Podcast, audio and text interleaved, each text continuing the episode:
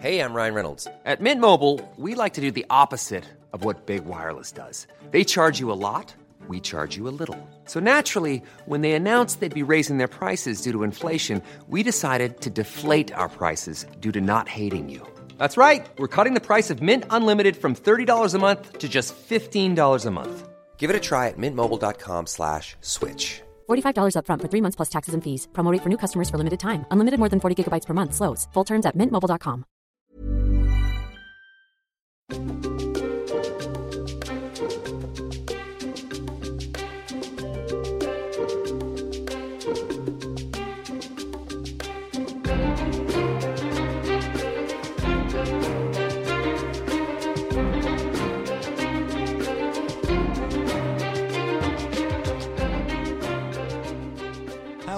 welcome to another of our hi- hiatus episodes of Dungeon Deep Dive. Howdy, uh, me- and uh, mer- Merry Christmas to all those who celebrate it. I think this is the Christmas one, right? Yeah, yeah, this will be released on uh, Christmas Day, I believe, actually. Yeah, well, Merry Christmas to all those folks, and Happy Holidays to everyone else, and e- everyone who listened to that Merry, everyone who wanted that Merry Christmas. Shut up, stop listening for a second. Fucking good on you all for not buying into that consumerist. Oh fucking, oh, fuck. Anyway, I hope you guys are having a good holiday and it's not too uh, exhausting. Yeah, but in case you needed uh, just a little bit of an out, a little bit of uh, alone time, maybe a little time to engage with your hobbies, because I know I certainly will be uh, looking for that sort of thing. Yeah, I sneak away on Christmas Day to like sit in the bathroom and listen to a D&D podcast because it's like if I have to hear one more problematic uncle say one more problematic thing, I will flip.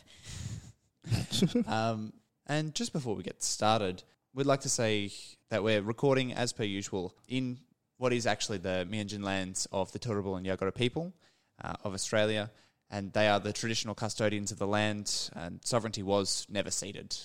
We would like to pay respects to elders past, present, and emerging. Yeah. These lands have always been places of teaching and learning and storytelling, and we want to continue continue in that tradition. And if you are a member of those communities and you want to be a part of that conversation, we would would love to have you. Yeah, absolutely. So today, what we're just going to talk about is a little bit of our first impressions for both of our campaigns. So, in case you hadn't picked it up in sort of the drops that we did um, of this stuff in previous episodes, um, both Lachlan and I are running our own campaigns, start which have started fairly recently. Yeah, we um, both just had one session so far. Uh, Tully's was earlier this week. Mine was last week. And yeah, it was the first time either of us have. Uh, first time Tully's DM'd at all. First Yeah. time I've DM'd anything that I just like made up. I don't DM at all. I'm just playing in both of them. Yeah, and so uh, Grace and I are both playing in Lachlan's campaign, and Lachlan and, Gra- and Grace are in my campaign. Uh, what I wanted to talk about is just a little bit of um, how we prepped, what sort of things we did with our world building, and then how the sessions went and how we reckon that reflects it. So, essentially, I I, I might uh, start out in a little bit of how I planned it. Yeah. Um, I really did. I had an idea of the rough aesthetic I was looking at at the beginning. So I was looking at uh, a dust bowl. So it was going to be still high fantasy. I'm not going to change much about. I've not changed much about the fact that you know you've still got all your magical races and magical powers and firearms have changed a little bit, but not hugely. Only because I've got an artificer. Um, but yeah, realistically, I started with the aesthetic, and then I asked everyone to create their characters, and asked basically for them to figure out what they wanted to be. Yeah, the uh, the character creation was really fun, especially for me, who's like super into the character creation, because a lot of it, especially um, uh, for me, was just like personally talking to Tully, because I've personalized some fun D and D stuff. Yeah. and I was like, how do I balance this with my DM so they feel comfortable playing it? I'm not going to derail a story by accident. Yeah, exactly. And um, so just working with everyone to figure out what sort of thing that they wanted to bring to their characters. So I have, um, you know, one player who is actually Danae, uh, formerly of the this podcast, who is playing a character from another fictional universe, which we've kind of figured out how that ports in nicely. Um, I've got Grace, who will be there's a little bit of homebrewing involved in some of her uh, backstory, and um, that will show up a little more probably in the next two sessions or so. Okay. It's fun. I can't talk about it with Lachlan. It's been killing me. yeah. Um, it will be amazing. We'll probably do a reaction, a reactions uh, recording sometime after that session. Um, but I've got Brooke, who is a, a long time listener of the podcast, who is, we've done a lot more details on her backstory. Um, but I knew the kind of character that she was after. Um, this is actually her first full campaign, and she's now in in the same week started up another campaign with uh, somebody from work, and with, that one is set in modern day or in eighties New York. Oh, that's fun. So they're very different campaigns, very different. And she's playing a druid in one and a rogue in another, and it's great. Yeah, yeah. Um, so it's really, it was really just, um, yeah, really, really heavily kind of in, influenced by those backstories. From, Yeah. from what I could, from what I could tell, And- like talking to you as you were as you were kind of putting it all together. Exactly. And essentially, my biggest thing was finding a, a legitimate reason for everyone to kind of band together and then finding ways for the world to serve the stories of the characters mm. so that it really felt like everyone was the protagonist of the story and that they were that the party themselves were all exceptional parts of the universe. Because for me that's one of the big things about fantasy. It's there is this complex world that you can make a difference in and that you are a significant part of. And so it really um, i'm not sure about you guys but for me in this even in just the one session where you've only met three or four yeah four, you've met four or five npcs mm. and then you've kind of gone off on your own for a bit. It's very much seemed like you were taking that as a protagonist role. It Yeah. did feel like that. Yeah, it was it was a lot more a lot more natural to like slot into that mm. kind of like leading like leading the action kind of position when it because it, it did it, it felt like it was a place that would be frustrating and would be uh so- would be would be like the situation would like rub our specific characters the exact wrong ways so that they would be forced to take matters into their own hands. Like Yeah. it, we, we show up in this like little town this group of like fairly helpful fairly like fairly like good people. Like everyone's i don't think anyone's playing anyone that's like especially uh at least on the surface especially like complicated in their like code of ethics or whatever like we're Yeah. just classic like d&d heroes um, and we show up in this town where fucking everyone's dying everyone's going missing everyone's just like man that sucks and man it- that man that really sucks huh Yeah. yeah there's a lot of accepting bad things as the inevitable accepting bad things is the inevitable. And the thing that I thought was really interesting about it uh, is like there was almost an atmosphere of like like they'd accepted it from the beginning. Like they'd never not just accepted it. yeah. Yeah, I I feel like from what I from my recollection as being the NPCs, it sort of came came across as I was being very nonchalant while similarly while simultaneously being quite paranoid. Yeah, it felt like everyone was scared they'd be next, but that was the extent of like the the their concerns about the mm, matter. It was mm. it was it was definitely an interesting like atmosphere that it created in the town.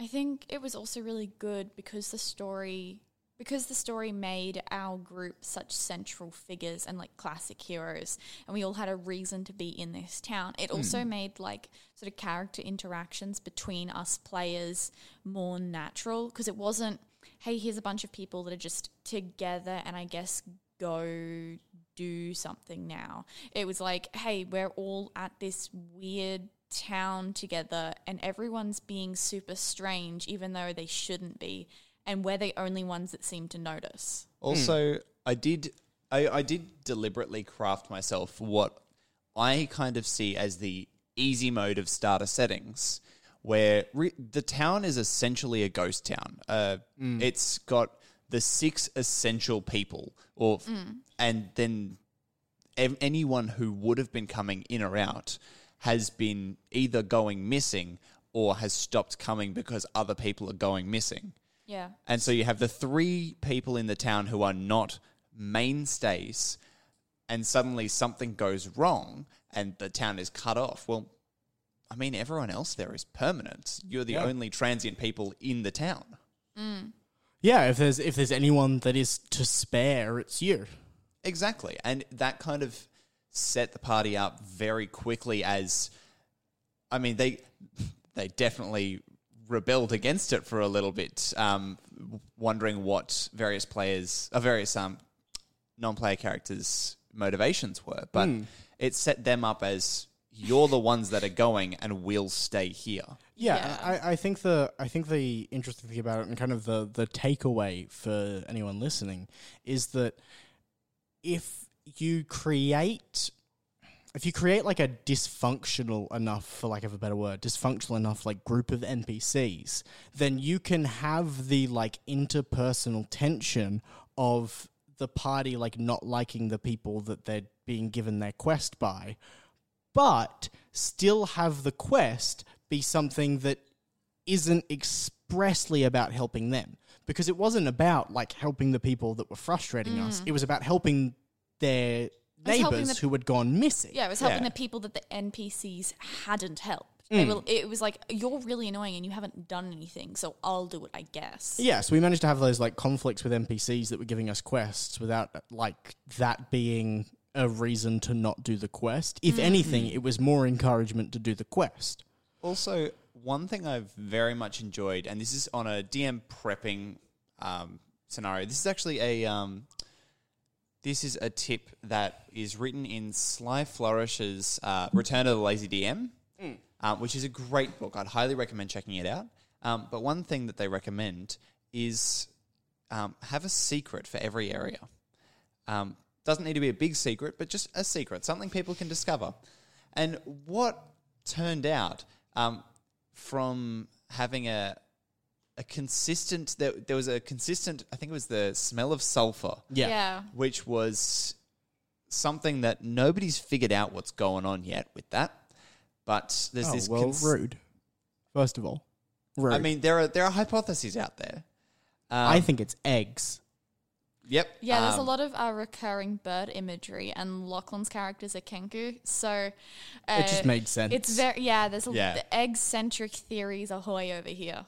Um, and to be fair, that is a reasonable assumption to come to when there is a vulture, a giant vulture circling the town, and then as soon as the vulture's out of sight, as a giant eagle appears. Like, Yeah, it it it seemed to track. Uh, Clearly, it doesn't. Now hearing Tully talk about it, Well, but also it consider made sense at the time. yeah, well, also considering like uh, immediately after this theory, um, uh, immediately after Lachlan sort of talked about this theory, we all just sort of went around town and we were like, "Hey, what about your eggs? Eggs? Eggs?" And we've everyone not was had like, eggs here. We don't get fresh produce. Literally, everyone was like, "I don't know what the fuck you're on about," and also our rolls were really bad. yeah, every single investigation roll, like other rolls have been great, but investigation specifically has been absolutely shithouse. I don't think there's been an investigation roll above 14. And even the 14 was in the wrong place asking the wrong questions. and our charisma rolls have been even worse. oh, yeah, there was an intimidation roll that.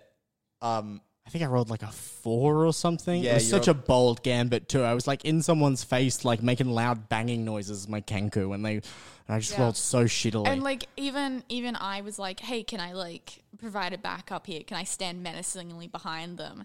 And we re-rolled again, and it was still terrible bad. again. was- yeah, I think you rolled a four and a six. Yeah. It was just it was really rough. terrible. Yeah, it was the equivalent of like a toddler tells you "Uh, you're ugly, and another toddler stands behind them and says, "Yeah, what he said." but the thing I love about hiding secrets in various places is while they didn't figure out what this particular secret was, through their very because the the, ser- the setting is very much paranoid and geared towards you know like not really trusting everyone entirely through investigating this particular plot thread, they took a wrong turn and discovered a new secret. And because I had that secret pre planned, um, I, I didn't think it was going to come up until they'd at least finished the first quest and returned to the town and got to know a couple people. But you, you just got to chug right in there because you had it there. Yeah, wait, what was the secret that we weren't supposed to find but did? That the town prostitute is a changeling. Oh, Oh, yeah. yeah. that was really fun too. Because uh, there were these introductions with this brother and sister half elves who were the, the town prostitutes. But And they like- never appeared in the same room at the same time. And even though their gimmick was that they were twins and prostitutes, they weren't doing anything with it, and that was so sus. Oh, it was But also- so bad. There was like a whole conversation There was like where the- constant corrections where every time I would say, uh, you know, such and such goes up to the room, the other one comes out and comes down, and then you'd ask the one that just left the question, and I go, oh no, it's just this one in the room. I think that happened four or five Yeah, times, yeah. and nobody picked up on the fact that they never appeared in the same room twice, the same room at the same time. yeah, I just honestly thought they were really annoying. I just thought they didn't like each other. Yeah, I, I remember. I remember at one point Grace was like, "Fucking, why didn't he come back downstairs when he got her? That's so dumb." Now I was like, to I hadn't finished talking to him yet. We had to go upstairs. We had. I, I. It wasn't until I tried to cut the door, uh, like chop the door down with my hand axe, that the that the owner of the inn was like, "Fine, it's no. a changeling. Stop." The owner of the inn Oh, was sorry. willing to let you cut the door Yeah. down. It was the changeling themselves that decided, Yeah. no, this is enough. This is enough. We'll, I, I will reveal myself. Wild.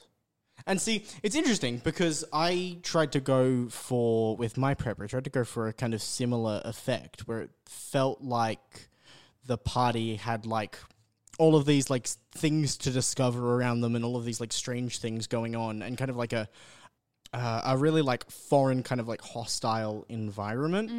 But the way I did that was instead of doing a ghost town, I had like a big city um, that was just like with like weirdly quiet streets and stuff for atmosphere. That just like kind of, but there was still like someone around every corner. So it was just like to give the impression that it was like a little bit too big Yeah, to kind of see all of. yeah, no, It was that- a very, yeah, it was a, a, an agoraphobic Mm. feeling where there was just so much that felt weirdly empty. Yeah, and it, it meant that I could I could throw in like again because I was I was looking at the um I was using the I haven't actually read the full book but I was using that like checklist that they have in the lazy DM thing. Yeah. Um and so I was also thinking about like secrets and stuff. Whereas like, but my solution to that was to write a bunch of secrets for like different types of places. Like write a secrets for things you would find if you were around, if you were looking at like residential buildings. Find some things if you were looking at like X type of building, X type of building. Yeah, and for your Um, kind of setting, because you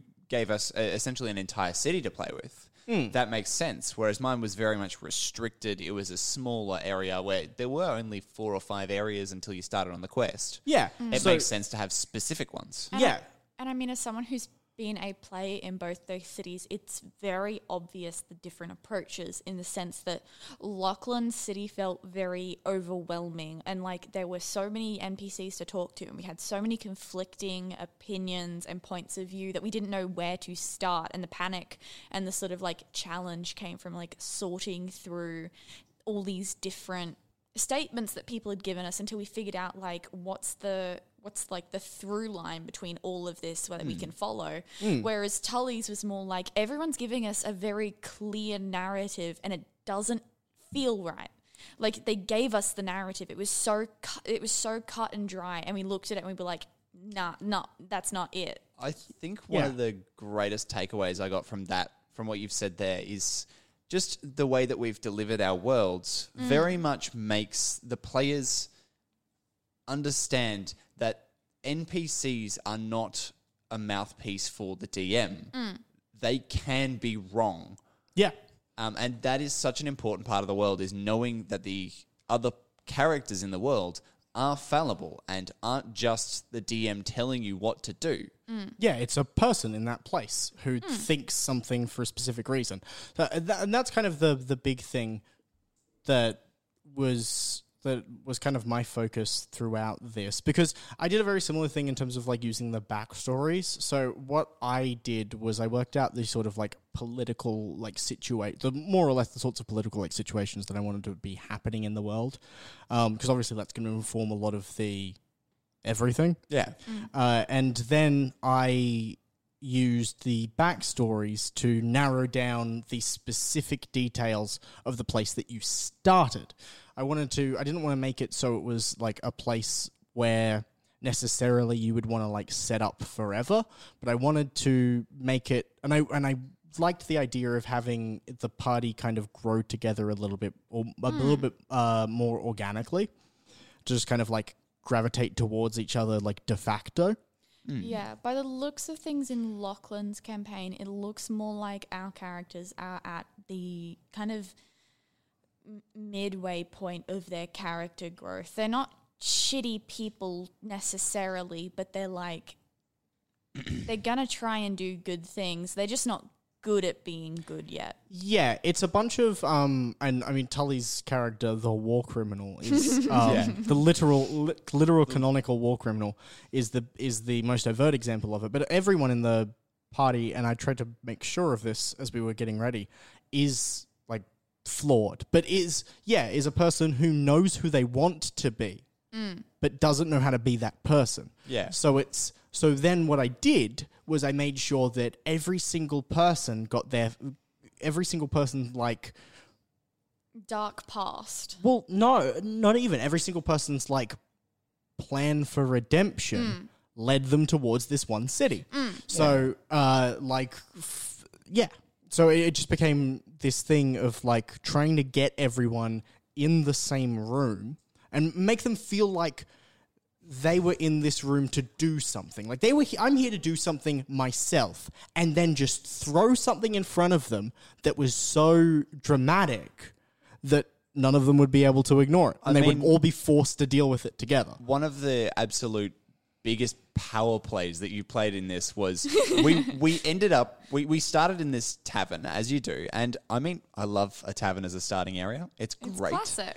um But I will be, I will be clear. I gave each and every one of you A different I had reason to be full there. conversation about like why you were in the tavern. Everyone was, everyone went in, was sitting at different places, and Yeah. was like there for a different We- reason. Yeah. We started Lachlan's campaign. Not just in the city, but in the building itself. Yeah, we started Lachlan's campaign not sitting together, not talking to each other, and we only met because we reacted to a situation differently that just happened to le- lead us in the same direction. I would love to do just a quick narration of how it all went down Yeah, please. It's So- very good. We're in an inn, in a fairly dingy inn. Everything looks a little weird. There's some hooded figures in the corner, and there is somebody in owl armor that l- looks and that looks basically seamless to be almost as if it was uh, m- magical armor designed to be like an owl. Yeah, it was the way I kind of described it was like imagine a Kenku but with an owl head and then made of metal, and that's Yeah. what this dude is. Um, so Vlad, our the wizard, decided to sit as close to the hooded figures as possible. Um, I went and sat up at the bar. yep. I wanted to like try to talk to people, not that I got much of a chance No. to. Xanto and I sat as close to the owl as we could and pretended to gamble while taking in the sights. And then some people in bear armor walked in, tried to drag an elf away. Uh, the elf resisted, and one of the hooded figures got up and cast power word kill and straight up murdered the dude. Yeah, just dropped dead in the bar, and then the bears took the other guy away. and Everyone went back to their drinks. With the So- elf still dead on the floor, mind you. Like, just left him there. Yeah. Just there. So, my response as an ex war criminal and trying to better myself was I'm going to pick up the body and uh, take it outside. So, did that, got confronted by um, the, the NPC who I assume was eventually going to ask us to, to take the body or to no- notify somebody of something. But essentially told us that if you were caught with the body, you were just charged for murder. Doesn't matter what actually happened, but if you were caught with a body, you were charged for murder. Mm. Yeah, and it and it created this like, and what I was trying to go for was to create this atmosphere both of a like a city on the brink and a and a city that's like whole like institute its like whole legal system its whole like structure is fundamentally corrupt but a city that's full of really just like good honest people um, to create this like this like conflict between the two things. Like I wanted to have a city that they felt would be worth Yeah. saving. Um, I, I just I really though loved it, basically essen- essentially what happened was this we were we found out about this that if you were caught with a body that you were going to be tried for it. And so the the conflicting responses between myself and Xanto the rogue I was like okay I'll take it to the graveyard and put it away. Um, thinking like if I get caught so be it. Xanto was like hey can I loot it before we take it to the graveyard and get caught?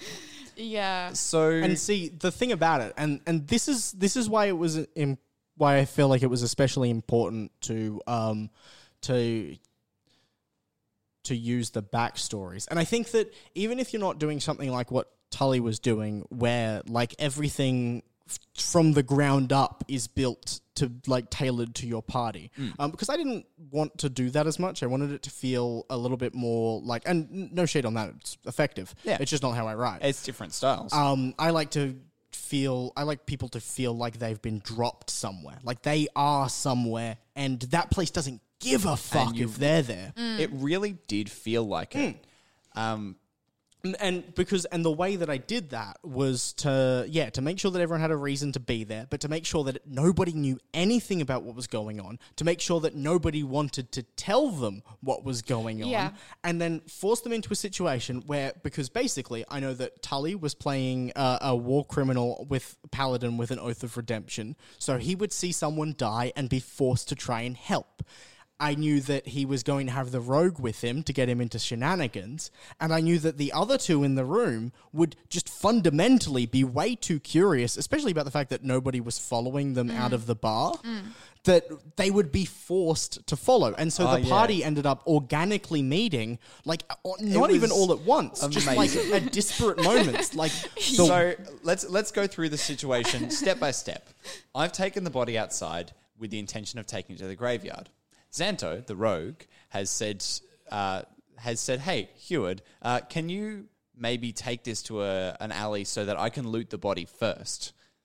So I break down the window of a boarded up ha- house and throw the corpse through the window and stand guard and say, "Hey, go loot the body. I'll I'll watch out." Um, I don't know if you guys have seen our Twitter recently, but uh, Tully uh, retweeted one of the pictures I drew while I was playing this session, um, and it's literally just my character like, "What the fuck?" Because the, it, I what my character watches Tully just toss a corpse through a window they've A broken still into. warm corpse. A still warm corpse that I watched fall to the ground not five minutes earlier, tossed through a window like a rag doll, and then I went. I want to go have a look though. And see, the beauty of it is, I knew for a fact that if I got that hooded figure to kill that elf with power word kill, and got someone in the room to want that body taken secretly to the graveyard, it didn't matter what they did because I knew that the party would, and all for different reasons, which I think, which was the thing that I really wanted to focus on. I didn't want it to be like, you're all here and you're being given a job. You know, I wanted it to be like, I wanted you to all have different motivations for getting involved. So I made it this like really kind of broad but unignorable thing. Um, and made it so everyone else did ignore it, but like clearly ignored it for a reason, mm. Mm. so that they didn't feel like. So it would like strike that balance of like not turning them against the town, but still forcing them into doing something. And then I didn't need to know how one would get this body past the guards to the yeah, graveyard do it. because I knew the route to the graveyard, and I fucking knew you'd try. Yeah. Yep. Which is which is so different because in Tully's one, all of these characters wanted to interact with us. They wanted to meddle with us at every turn of this town. There was somebody there who was like, "Hi guys, what's happening? What you doing? who are you?" Notice that just about every one of them asked you if you were leaving on the train the following Oh morning. yeah, they wanted us out of there, and that was the bit that we were all like, "Uh, what?" Yeah, whereas I was trying to go for a place that didn't care if you were there. Not a place that wants you to stay or wants you to go. A place that's like, keep your fucking head down or we'll have trouble. Yeah.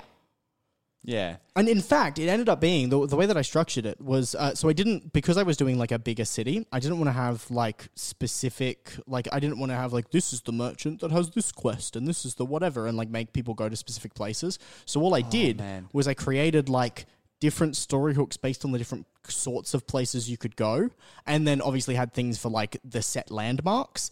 and know then you would just show up somewhere and start talking to someone, and that would be the person that had that problem. You know what? We picked up on uh, two or three different story hooks. Um, we've essentially taken two quests and are embarking on one, and we've not been promised payment for any of these Oh, things. no. Yeah. Not a single person has offered us employment or said there will be reimbursement for this. We have just, as as part of our characters' motivations and how they interacted with the world at large, have decided to undertake these things. We're currently trying to unblock a trade route with no promise of anything. Yeah, no one, no, well, no one even said they wanted us to. They were like, "Oh, this is kind of annoying. It's been a bit of a bother." I think the like, oh. closest oh. we got to an offer of employment was, I mean, I'll give you some vegetables if you can sort out the Oh. trade problem. Yeah, yeah, because Yeah, it all happened because Tully wanted soup. I wanted fresh soup. because here's the thing the one thing that I made sure of was that there was in any given location, any place that I knew you had to go, there was at least one, preferably two things. Two like leads that you would be given, and I made sure that it was both super unclear as to what the leads were about. I just wanted to make it clear that they were leads. Like none of you even know what you're trying to do for half this stuff. Yeah, like there's there's notice of majors going missing, and Yeah, all of the that was the thing that I thought was that I thought was really interesting. Uh, was that I had all of these like really, really like important, impactful things happening in the town, but and then we were like, "Let's go fight some goblins." let's go fight some goblins so we we can get some fresh veggies. yeah, but bec- but because I made the world like so dense and so like interact, so made it like interact with each other so much. Just saying that the inn was low on fresh vegetables meant that the whole second day, pretty much, that they were in the town, Tully spent investigating market stalls to try and work out what the food shortage was. Yeah. which which completely separate from the wizards, completely separate from Yeah. the evil prince that I've established, completely separate from uh, like the three other major like Yeah. serious things that I'd set up. Because it was someone you'd happened to talk to that was affected by it, you have to go fight the goblins and restore the trade route. It, it was, just was- like uh, completely different from where where I expected you to go. it was so div- so decis- uh, divisive that we actually like split the party and Tully went off with his rogue friend to go investigate the marketplace about the food shortage and um, me and uh, are they wizards? Yeah, Vlad. Yeah. Vlad's a yeah. I went Yeah, off you with guys Vlad, actually went off to and go we went off explore to go to go look Vlad's at personal project. yeah, just like Vlad found some evidence on the body when we were looking at it, and we were like, "Oh, this is weird. Let's go check this out. Let's go to the library." Mm. And the thing and the thing that I wanted to make sure of was I wanted to make it so that the things you both learned, the things you learned in each of these places, even though you went to completely opposite sides of town and talked about to completely different people and did completely different things, I wanted to make sure it felt like it could be part of the same problem, hmm. but is it? Yeah. I mean, I feel like we're almost definitely going to find something out where we are that's going to link back to the city. But as far as my character knows, this is just the thing that I am steadfast to do. And Yeah, you just got you just got along well with the people in the inn. You want to make sure they got their vegetables. and I was just hmm. the first one to wager giving away my war crime past um, on getting some horses. Yeah, I think the um, I think the thing that's really important to remember if you're DMing and you're doing something a little bit like more kind of sandboxy like this, um, less like linear, is the party is gonna gravitate towards the the path, solvable thing. yeah, the path of least resistance. Yeah. If the so if the party is presented with like people are going missing from the streets, uh, random assassinations are happening all over town, and a, and an evil prince uh, is wasting all of the town's resources, ignoring it for his own, and trying to sol- uh, solidify his grip on the town uh, aside away from his like old masters. But then they also hear that there are some goblins fighting some caravans, and it's like, fuck, we could go beat up some goblins, guys. Yeah, goblins I can handle. I don't know shit about any of this else, but I know where the goblins are, and I have magic powers. Yeah, and like for my character, it's very much, hey, um, so when I did my bad thing, I hurt a lot of the poor people, and so I need the poor people to be eating properly so we can help fix their problems. Hmm. And Yeah. kind of the the key to making sure that it all like worked and felt like it was all one place was really to you had to make sure that there's obviously like the big bad of the place has to have some impact. They have to be doing something terrible. but the key is making sure that they're not doing everything. You mm. also have to make sure that you have like a handful of historical issues in that place. Like, yeah, the current prince is shitty and is doing some shit, but the current prince's shittiness is actually more symptomatic of an overarching issue in the society. It's actually it's uh, it resembles the previous conflict that, that one of the that one of the characters had actually been directly involved with, which was part of their inspiration to get them to to get them to get involved. It was um, creating it was possibly ambiguously related to food shortages and stuff but also the town had had a history of poverty and stuff since recent conflicts and everything. And had like it wasn't just a place that had one thing. It was a town that had existed for hundreds and hundreds of hmm. years and had the baggage of that hundreds of years. And the beauty of it is like really only two or three big one to three big things happen to a place every kind of generation. So you really only need like four big things for a city and four like big events that are causing the issues and they can be as linked or as not linked as you want.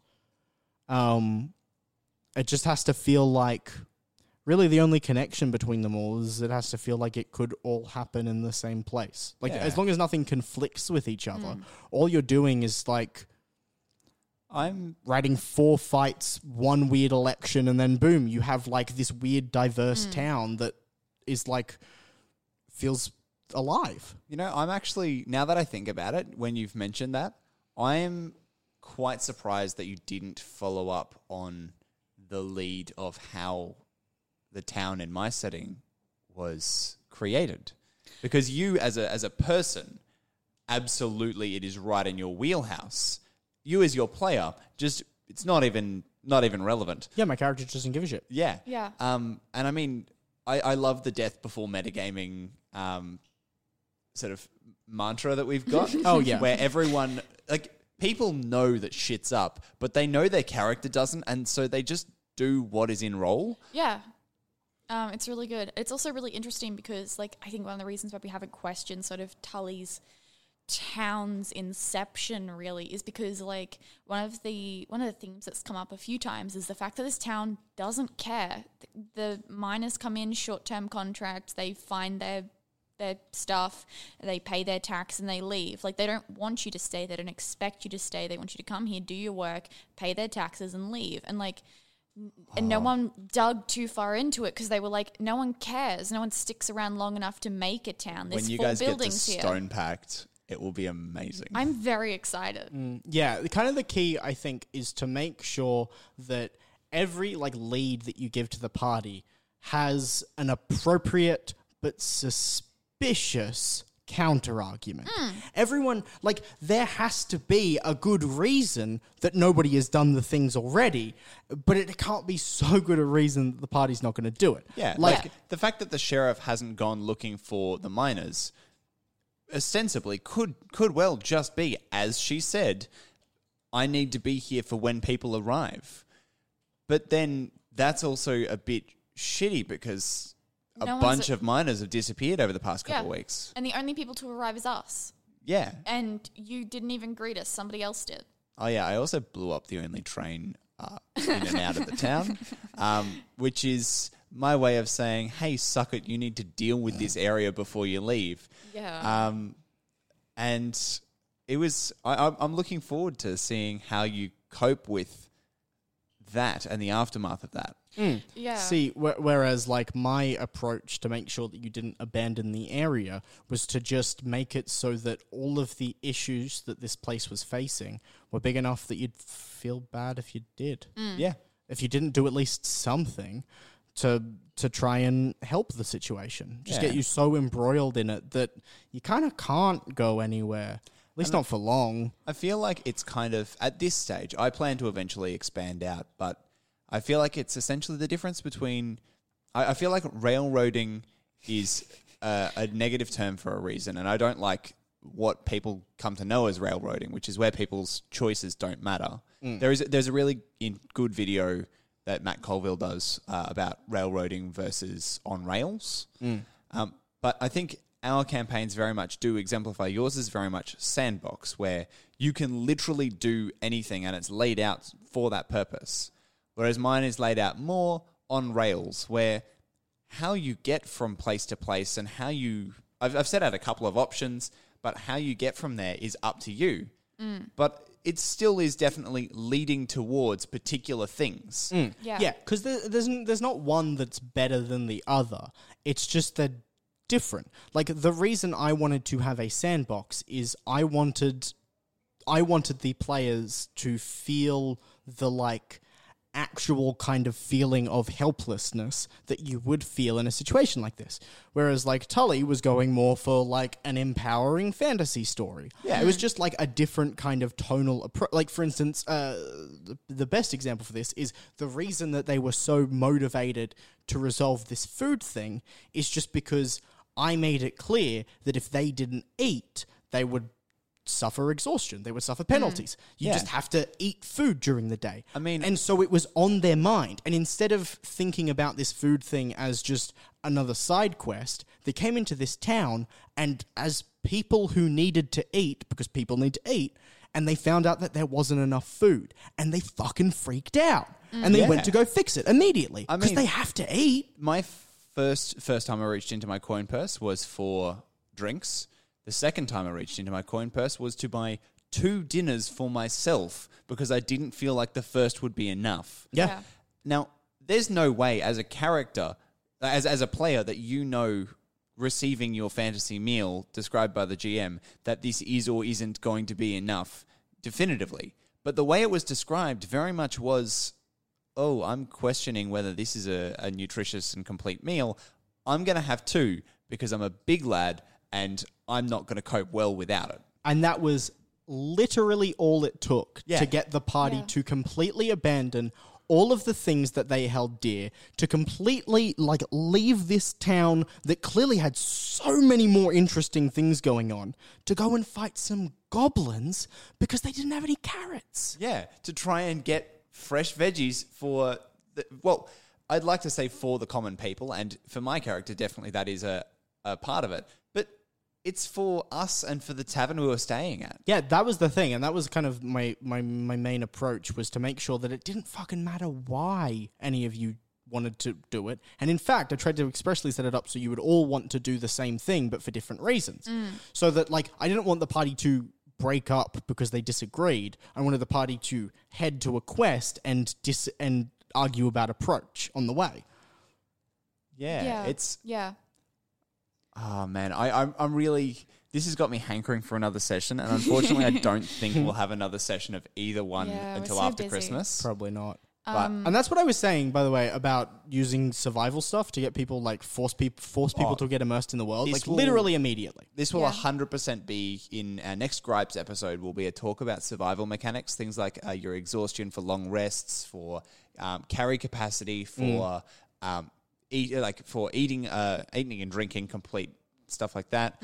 It's just Because we had to pretty much homebrew everything. yeah, well, it's simply the fact that I discovered that my paladin is automatically encumbered by uh, by virtue of just wearing the starting armor and having the starting weapons.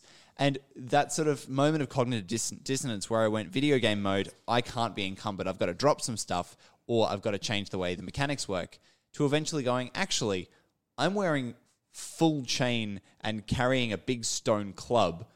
I should be encumbered. Yeah. Mm. That should be hard for you to move around. And that and that's all it took. Literally just saying you have to eat, you you have to drink, you have to sleep. Things are heavy, Yeah. Yeah. and I- it complete and it completely changed the party's approach. I think also like the difference in the way you guys are approaching the DM has like actively and very noticeably changed the way that I have approached it as a player.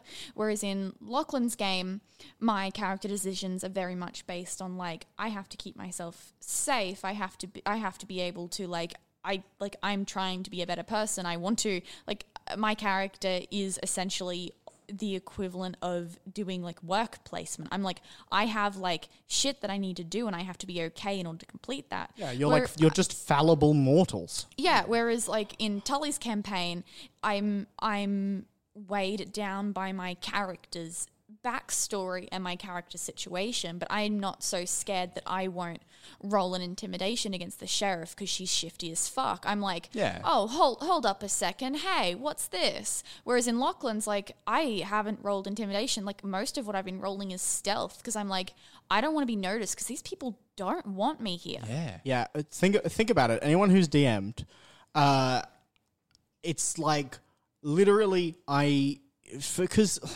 people don't give a shit about town guards, but because I managed to set up this atmosphere and because I made it everyone feel like they could be killed, like they were in danger.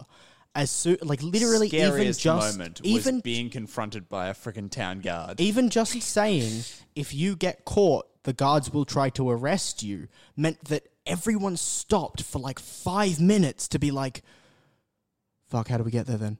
Oh, fuck, how do we get Yeah. there then? 'Cause What do we, had, do? We, we had to leave the city, and the only way to leave the city was across a bridge that was heavily guarded. And we were like, okay, well, we have a literal war criminal with us, and we all tried to hide a body last night. And if we get caught for any of this, then we're fucked. Hmm. and like that was the town guards, which, quite frankly, I mean, if you've looked at guard stats, they're not intimidating enemies No. in D and D. But yeah, it, like we got confronted by two, and the world was about to come crashing down. Um, I believe only a good, a really good persuasion check managed to get us through that. Mm, yeah. Uh, and honestly, it was only uh, really Thank good stealth fuck I've- checks that stopped them from swarming you. Yeah, Uh, that was the other thing that I thought was really in- was, was interesting was to I'm leaning towards more doing like party checks for things and just kind of like averaging for the party. So like the the party would all roll stealth. I'd be like, okay, so that's kind of an average of about 17, 18. And then I made all the guards roll perception and some of the guards got 18. Two of the gu- two of those rolls got 18 and the rest of them didn't get anything. Yeah, And I, I- had like because mine was the lowest at proportional eighteen. yeah and I had like proportional levels of like success so it's like if Oh, you yeah. fucked up too badly then guards would have By the way, the 18 isn't an exceptional roll. I was using my character's a stone genasi, so I have Oh, yeah, Virgil plus up- 10. Yeah, so we had a plus 10 to stealth, and I rolled an 8 total. Yeah. Uh, an 18 total, including the plus 10. and it was yeah and it, and it meant that um that the party was like forced to act like there were people in a city. And it meant that and the way that i made that feel like kind of organic was i had like a bunch of different clear obstacles on the route as they were going.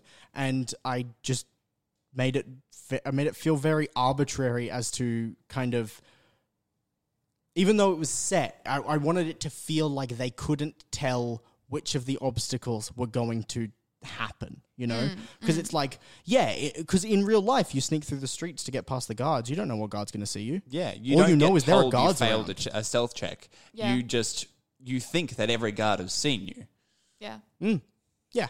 Anyway, so Anyway, Anyway. that has been a great chat. Thank you so much for indulging me on that. of course, um, anytime. hopefully you'll hear a little bit more of us talking about various DMing styles and how we world build and how maybe some smaller details, maybe some larger details work. Um, Yeah, we'll see how it goes. Once various character revelations have happened, I'm sure we're going to be updating a little bit so that we can talk more freely about these things.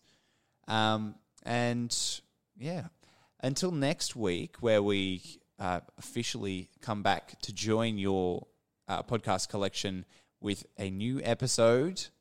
Um, thank you for listening. If you check out our socials on Twitter, Instagram, and Facebook at Dungeon Deep Dive, Or send Oh. us an email at deepdivetnc at gmail.com. Yeah, I was going to say keep an eye out on Twitter because um, I will definitely be uh, continuing to draw throughout all of these um, campaigns. And look, I Yes. have my I have my character sheet and I have a separate notepad entirely for drawing because otherwise I fill up my character sheet and it's a mess. So I will almost definitely be putting up like dumb shit that our can- that our party gets up to. Yes. Get keen. Anyway, thank you all, and uh, we'll catch you next week. Bye. Love you.